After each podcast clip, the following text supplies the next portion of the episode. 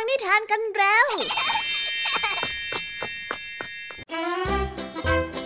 สวัสดีค่ะน้องๆ ยินดีต้อนรับเข้าสู่ชั่วโมงแห่งนิทานกับรายการคิสอา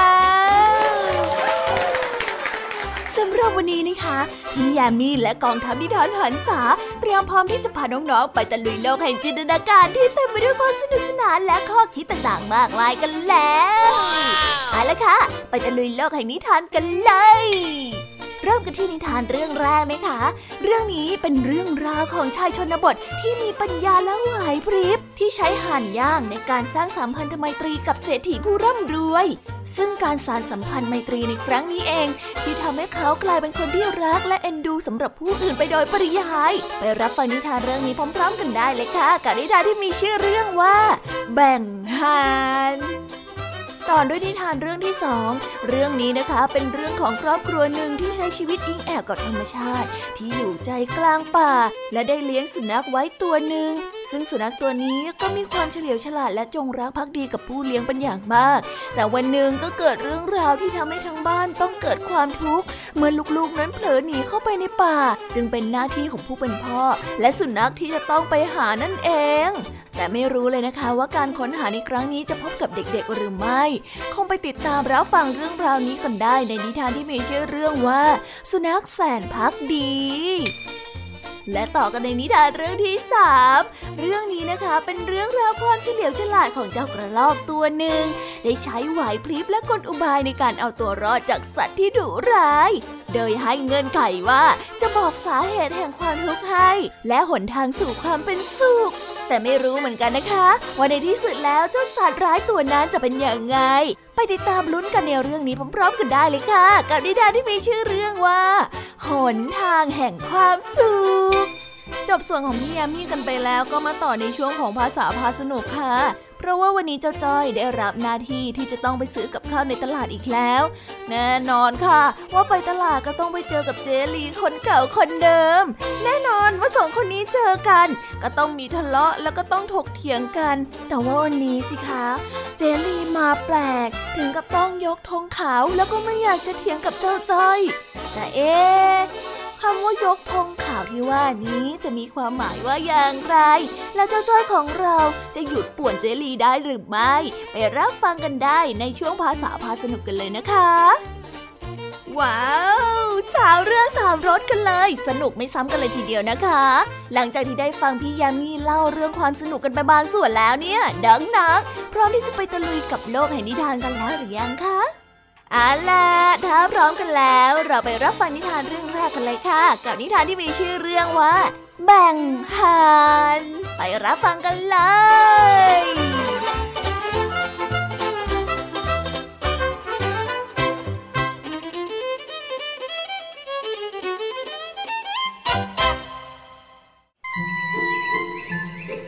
ครั้งหนึ่งชายชาวชนบทผู้ยากจนคนหนึ่ง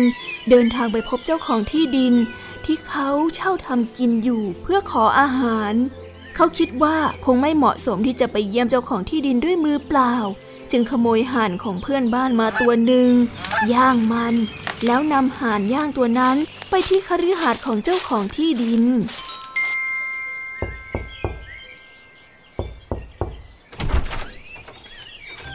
เจ้าของที่ดินประหลาดใจ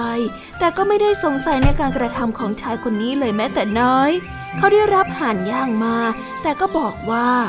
ข้าขอขอบใจที่เจ้าเอาห่านย่างนี้มาให้กับข้า แต่ว่าเจ้าก็สร้างปัญหาให้ข้าข้อหนึ่ง เพราะว่าข้านั้นมีภรรยาหนึ่งคน ลูกชายสองคน และลูกสาวอีกสองคน รวมกันทั้งสิ้นเป็นหกคน คราวนี้ถ้าข้าจะแบ่งห่านตัวนี้ให้ทุกๆ คนได้เท่ากันข้าควรจะทำอย่างไรเล่า เพื่อที่จะไม่ให้เกิดความลำเอียงนะ่ะชาวชนบทได้ยิ้มอย่างมีเลสไนแล้วชายผู้นี้ก็ได้ใช้มีดตัดหัวของห่านและพูดว่า ท่านครับโปรดอนุญาตให้กระผมแบ่งห่านตัวนี้ให้ท่านเถอะนะขอรับ ท่านครับ เนื่องจากท่านเป็นหัวหน้าครอบครัว ท่านจึงมีสิทธิ์ถูกต้องที่ควรจะได้รับส่วนหัวของห่านไปครับ ต่อจากนั้นเขาก็เฉือนส่วนสะโพกและส่งให้กับภรรยาของเจ้าของที่ดิน คุณนายขอรับ เนื่องจากท่านที่อยู่คฤหาสน์ตลอดทั้งวัน และคอยจัดการดูแลคฤหาสน์หลังนี้ ส่วนแบ่งที่เหมาะสมกับคุณนายคือส่วนหลังทั้งหมดขอรับ และเขาก็ตัดขาของห่านทั้งสองข้าง และมอบให้กับบุตรชายทั้งสองของเจ้าของที่ดิน ขาห่านทั้งสองข้างนี้เป็นของคุณ เพราะว่าคุณทั้งสองต้องเดินตามรอยเท้าพ่อแม่ของคุณ ในไม่ช้า คุณหนูที่รักทั้งสองของกระผมก็จะบินจากบ้านหลังนี้ไปอยู่กับสามี และนี่คือปีกสำหรับคุณหนูเอาไว้ใช้บินขอรับ และเพื่อให้เกิดความยุติธรรม กระผมขอเอาส่วนที่เหลือไปนะขอรับ ชายชาวชนบทได้พูด พลางกับเดินไปที่ประตู เจ้าของที่ดินได้รู้สึกพอใจในความเฉลียวฉลาดของชายผู้นี้ยิ่งนัก จึงได้ให้อาหารและเงินเป็นรางวัลแก่เขา เมื่อเรื่องนี้ได้รู้ไปถึงหูของชายชาวชนบทผู้ร่ำรวยคนหนึ่งเข้า เขาก็ได้รู้สึกอิจฉาริษยาชายคนแรกยิ่งนัก จึงได้รีบนำห่านของตนไปย่าง และได้นำห่านย่างนั้นไปยังบ้านของชายเจ้าของที่ดิน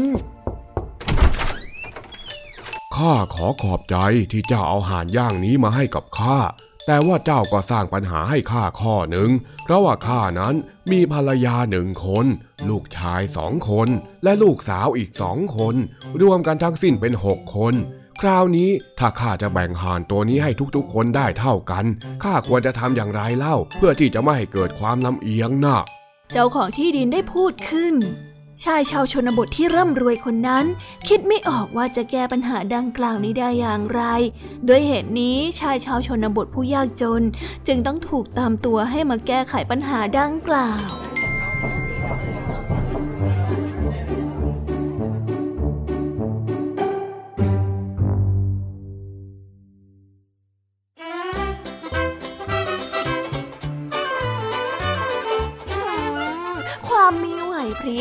ยวฉลาดและการรู้จักพูดเจรจาต่อรองเนี่ย มันจะทำให้คนเราผ่านวิกฤตไปได้เสมอเลยนะคะ ดูอย่างชายชาวชนบทผู้ยากจนคนนี้สิคะ ที่แทบจะไม่มีสมบัติหรือว่าของขวัญล้ำค่าใด ๆ เลย แต่เขาก็ได้ใช้วาทศิลป์ในการสร้างสามพันธไมตรีกับเศรษฐีผู้ที่มีที่ดินมากมาย ด้วยการใช้ห่านย่างเพียงแค่ตัวเดียวเท่านั้น การใช้คำอธิบายที่ฟังแล้วดูรื่นหูของชายชาวชนบทผู้นี้ จึงนับว่าเป็นทักษะในการสื่อสารที่พลิกวิกฤตให้เป็นโอกาสได้สุดยอดมากๆเลยนะคะ ไปต่อกันในนิทานเรื่องที่สองกันเลยค่ะ กับเรื่องราวของครอบครัวที่อาศัยอยู่กลางป่า และเกิดเหตุฉุกเฉินขึ้น เมื่อลูกๆทั้งสองหนีหายเข้าไปในป่า คุณพ่อก็กลัวว่าจะเกิดอันตรายกับลูกๆ จึงได้ออกตามหา โดยมีเจ้าสุนัขที่แสนจะรู้ใจและซื่อสัตย์คอยเดินเคียงข้างไปด้วยภารกิจตามหาลูกๆจะเป็นยังไงบ้างนะ คงต้องไปเอาใจช่วยพร้อมๆ กันในนิทานที่มีชื่อเรื่องว่าสุนัขแสนพักดีกันได้เลยค่ะ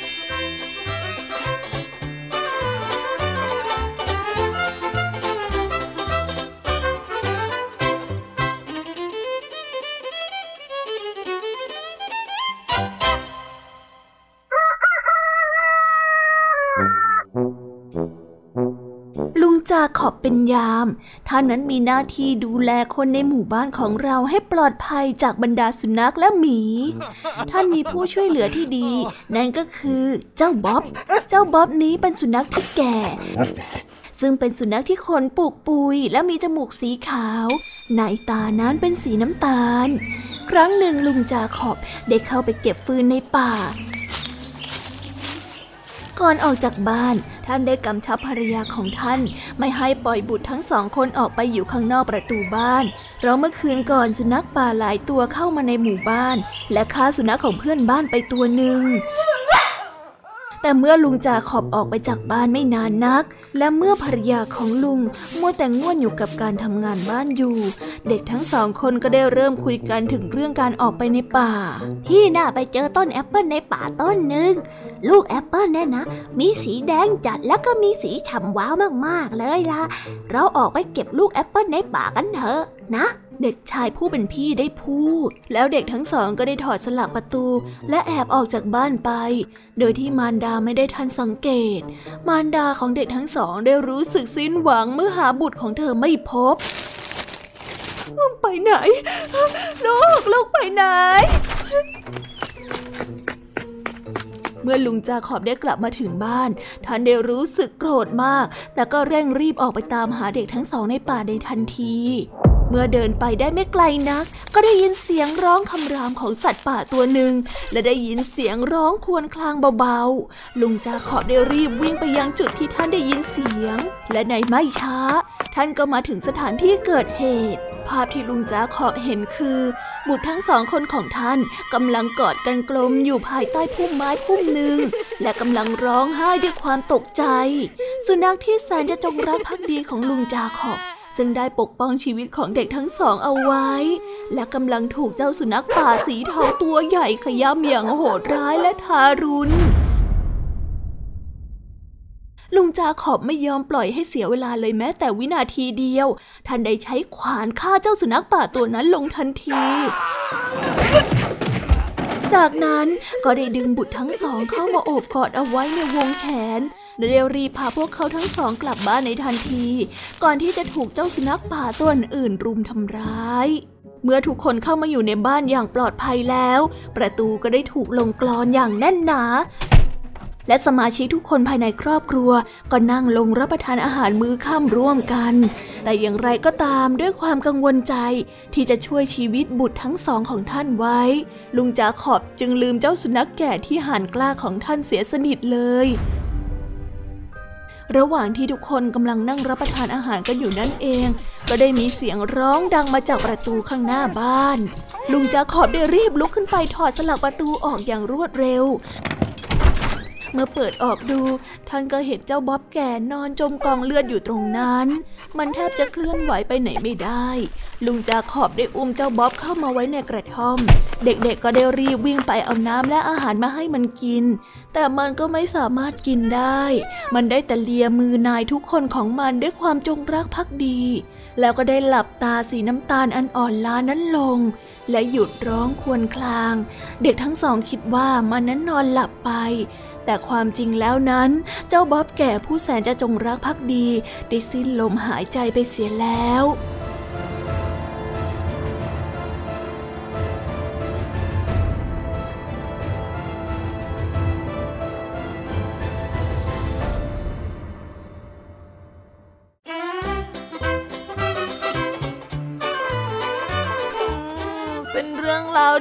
า แล้วก็ปนความประทับใจไม่น้อยเลยนะคะ กับเรื่องราวของเจ้าบ๊อบ สุนัขที่แสนรู้ แล้วก็มีความซื่อสัตย์เป็นอย่างสูง ที่ได้เสียชีวิตลงหลังจากที่ได้ทำหน้าที่อย่างเต็มที่แล้ว คุณพ่อก็ตามหาลูกๆในป่าจนสำเร็จ บนโลกใบนี้เนี่ยมีนิทานหลายเรื่องเลยนะคะ ที่บอกว่าสุนัขเป็นสัตว์เลี้ยงที่มีความซื่อสัตย์และนิทานเรื่องนี้เนี่ยก็เป็นอีกเรื่องหนึ่งที่ช่วยตอกย้ำว่า ความซื่อสัตย์และแสนจะพักดีของสุนัขนั้นเป็นเรื่องที่แท้จริงอย่างแน่นอนค่ะ ไปต่อกันในนิทานเรื่องที่สามกันต่อเลยนะคะ เรื่องนี้เนี่ยเป็นเรื่องของกระรอกผู้ที่มีไหวพริบในการเอาตัวรอดจากข่มเคี้ยวของสุนัขจิ้งจอก ด้วยการใช้วาทศิลป์ และการสื่อสารเพื่อน้อมน้าวใจ ในการเปิดโอกาสให้ตัวเองนั้นหนีจากสถานการณ์ที่อันตราย ไปติดตามความเก่งกาจของเจ้ากระรอกน้อยตัวนี้กันได้ ในนิทานที่มีชื่อเรื่องว่า หนทางแห่งความสุขกันได้เลยค่ะ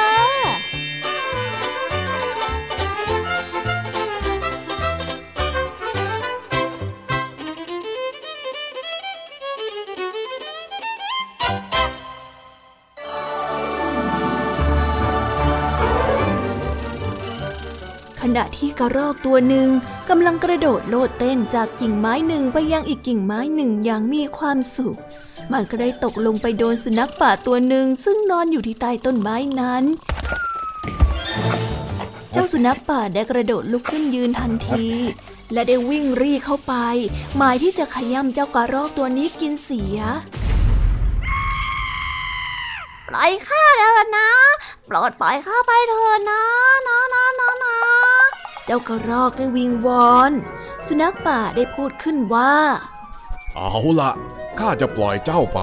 หากว่าเจ้าบอกให้ข้าฟังได้ว่าเหตุใดพวกเจ้าจึงมีความสุขกันนัก ในขณะที่พวกข้ามักมีความทุกข์อยู่เสมอ เหตุใดพวกเจ้าจึงสามารถกระโดดโลดเต้นไปบนกิ่งไม้ด้วยความร่าเริงเบิกบานได้เช่นนี้ข้าสงสัยในความสุขของพวกเจ้าจริงๆโปรดปล่อยข้ากลับขึ้นไปบนต้นไม้ก่อนเถอะนะ แล้วข้าจะตอบคำถามของท่าน ถ้าท่านยังตะปบข้าไว้แบบนี้ข้าไม่สามารถที่จะตอบคำถามของท่านได้เลยเพราะว่าข้ากลัวท่านเหลือเกินนะนะปล่อยข้าขึ้นต้นไม้เถอะนะ เจ้าสุนัขป่าจึงได้ยอมปล่อยให้เจ้ากระรอกขึ้นต้นไม้ไป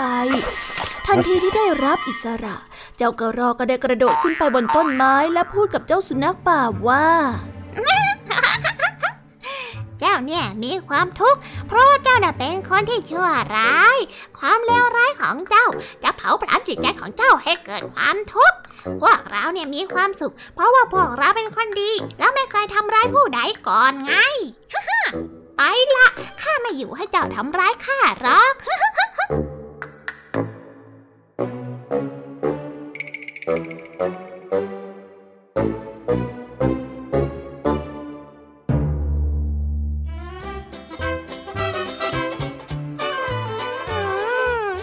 อาจจะจริงอย่างที่เจ้ากระรอกบอกก็ได้นะ คนเราเนี่ยจะมีความสุขได้ ก็ต่อเมื่อคิดดีและทำดีต่อผู้อื่น ในขณะที่ถ้าคิดร้ายแล้วก็ไม่หวังดีต่อผู้อื่นเนี่ย ก็จะทำให้ชีวิตอมทุกข์เหมือนกับเจ้าสุนัขจิ้งจอกที่พยายามตามหาความสุข แต่ก็ไม่พบความสุขเลยสักที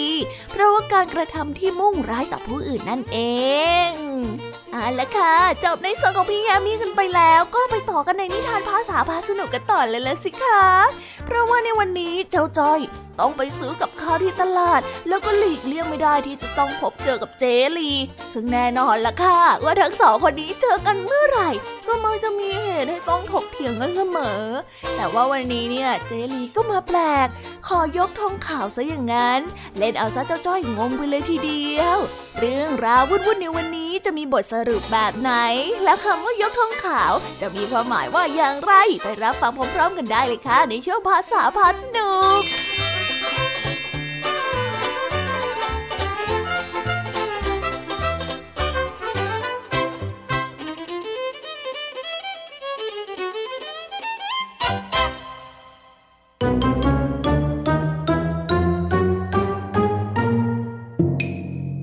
อาสาพาสนุก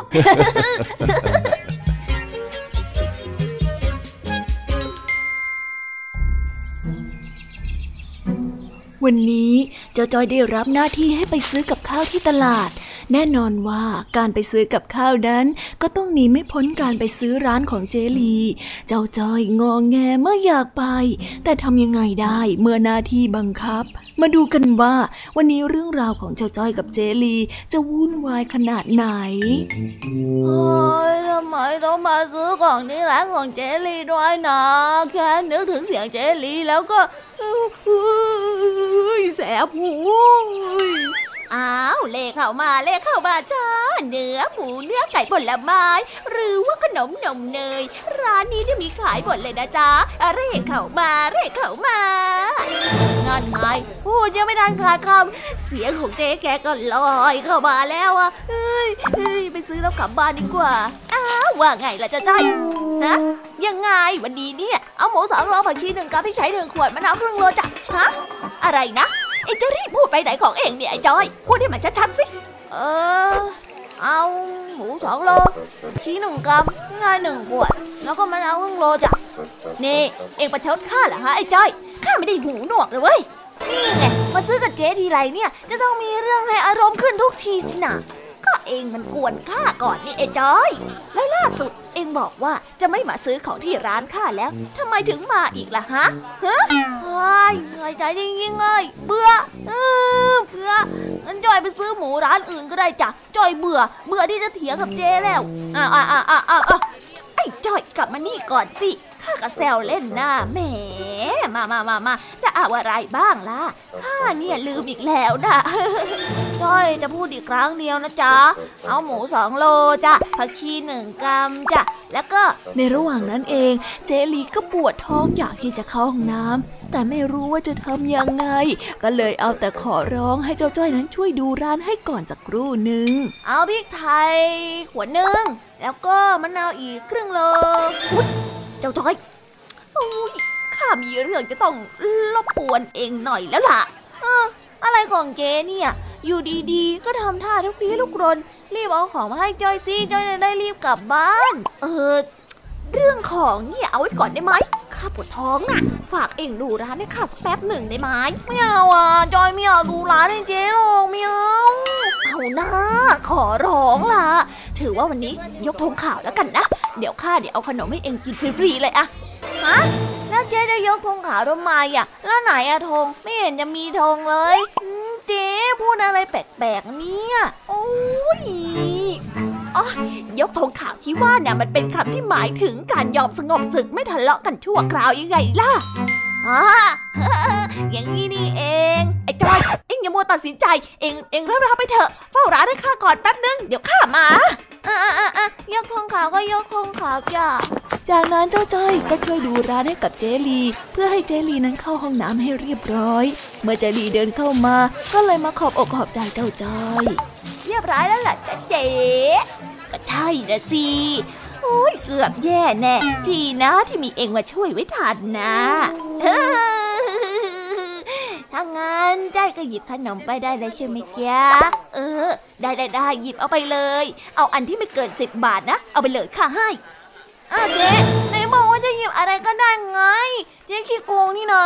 นี่ข้าต้องทำมาหากินนะไอ้จอย เองก็เห็นใจข้าหน่อยเถอะนะ นี่ปกติเนี่ยข้าไม่เคยให้ใครกินฟรีๆเลยนะ โอ้เจ๊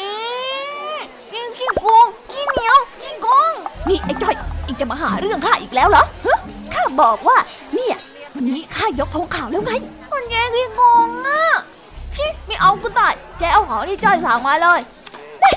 เจ้านี่แล้วเองสั่งอะไรข้าไว้ล่ะฮะอ๋อ จอยบอกไปสามรอบแล้วนะ นอกจากจะขี้โกงขี้เหนียวแล้วก็ยังขี้ลืมอีกนี่จ้อย มันจะมากไปแล้วนะธงคงธงขาวเนี่ยข้าจะไม่ยกแล้ว เอ้าแล้วทำไมอะ ไม่ยกก็ไม่ยกสิเจ๊เอาของที่จ้อยสั่งมาเลย เอ้าแล้วเอ็งสั่งอะไรเล่าข้าจำไม่ได้จำได้แต่เนื้อไก่อะไรสักอย่างนี่แหละจ้อยนั้นสั่งเนื้อไก่เลยจ้อยสั่ง หมูสองโล ผักชีหนึ่งคำพริกไทยหนึ่งขวดมะนาวครึ่งโลตั้งหากแล้วก็เองไม่พูดเองข้าเข้าใจตั้งแต่แรกนี่นาจอยปวดหัว เอายาแก้ปวดเพิ่มไหมข้ามีนะฟังแล้วก็เหนื่อยแทนนะคะ สงสัยว่าทั้งสองคนนี้ ทั้งเจลีและก็เจ้าจ้อย คงจะสงบศึกกันยากหน่อยละค่ะ เจลีน้อยอยากกลับมาแล้ว เออแป๊บหนึ่งข้ากำลังหยิบให้นี่ยังไงนะ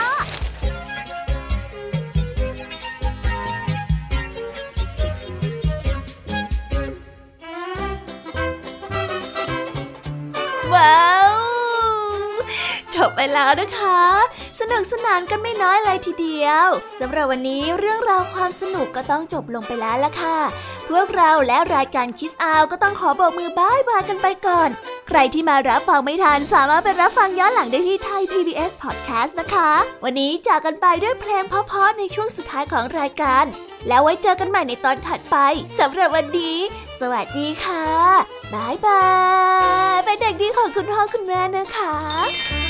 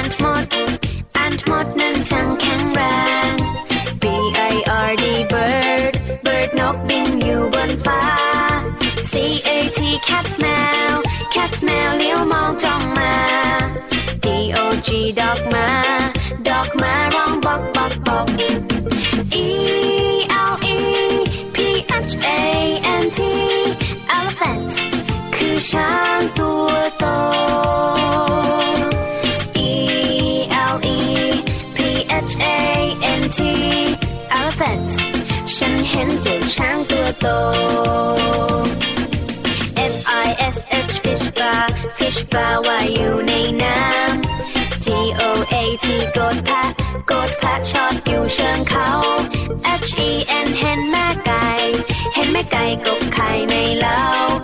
I N S E C T insect นั้นคือแมลง J E double L Y F I S H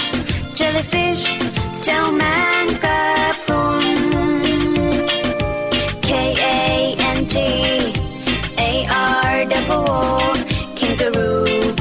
ที่ดูจริงโจกระโดดไกล